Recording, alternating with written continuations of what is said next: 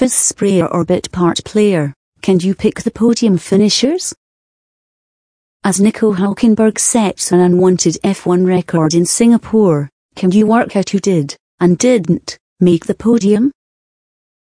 Nico Hulkenberg set one of Formula One's second unwanted records at last Sunday's Singapore Grand Prix as he made it 129 races without scoring a podium. Hulkenberg, who shared the record with fellow German Adrian Sutil, looked for a time as though he might be spared the ignominy of holding it outright as he ran strongly near the front after the first lap crash that took out the Ferraris and Red Bull's Max Verstappen. But painfully, inevitably, his Renault slipped away from the front runners, and when he was forced to park up with mechanical issues late in the race the record was his alone.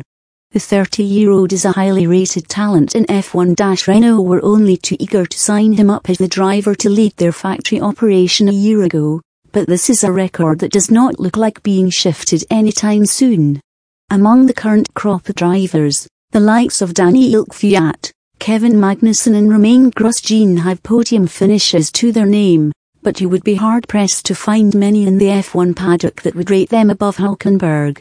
Circumstance and opportunity of course play a huge role in this. Kvyat's podiums came during his time at Red Bull, Magnussen's at McLaren and Grosjean's at the wheel of a competitive Lotus, but it goes without saying that achieving a podium is no easy feat.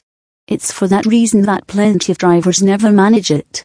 Play our flip card gallery below to see if you can recall who sprayed the foods the podium and who was left to get wet underneath.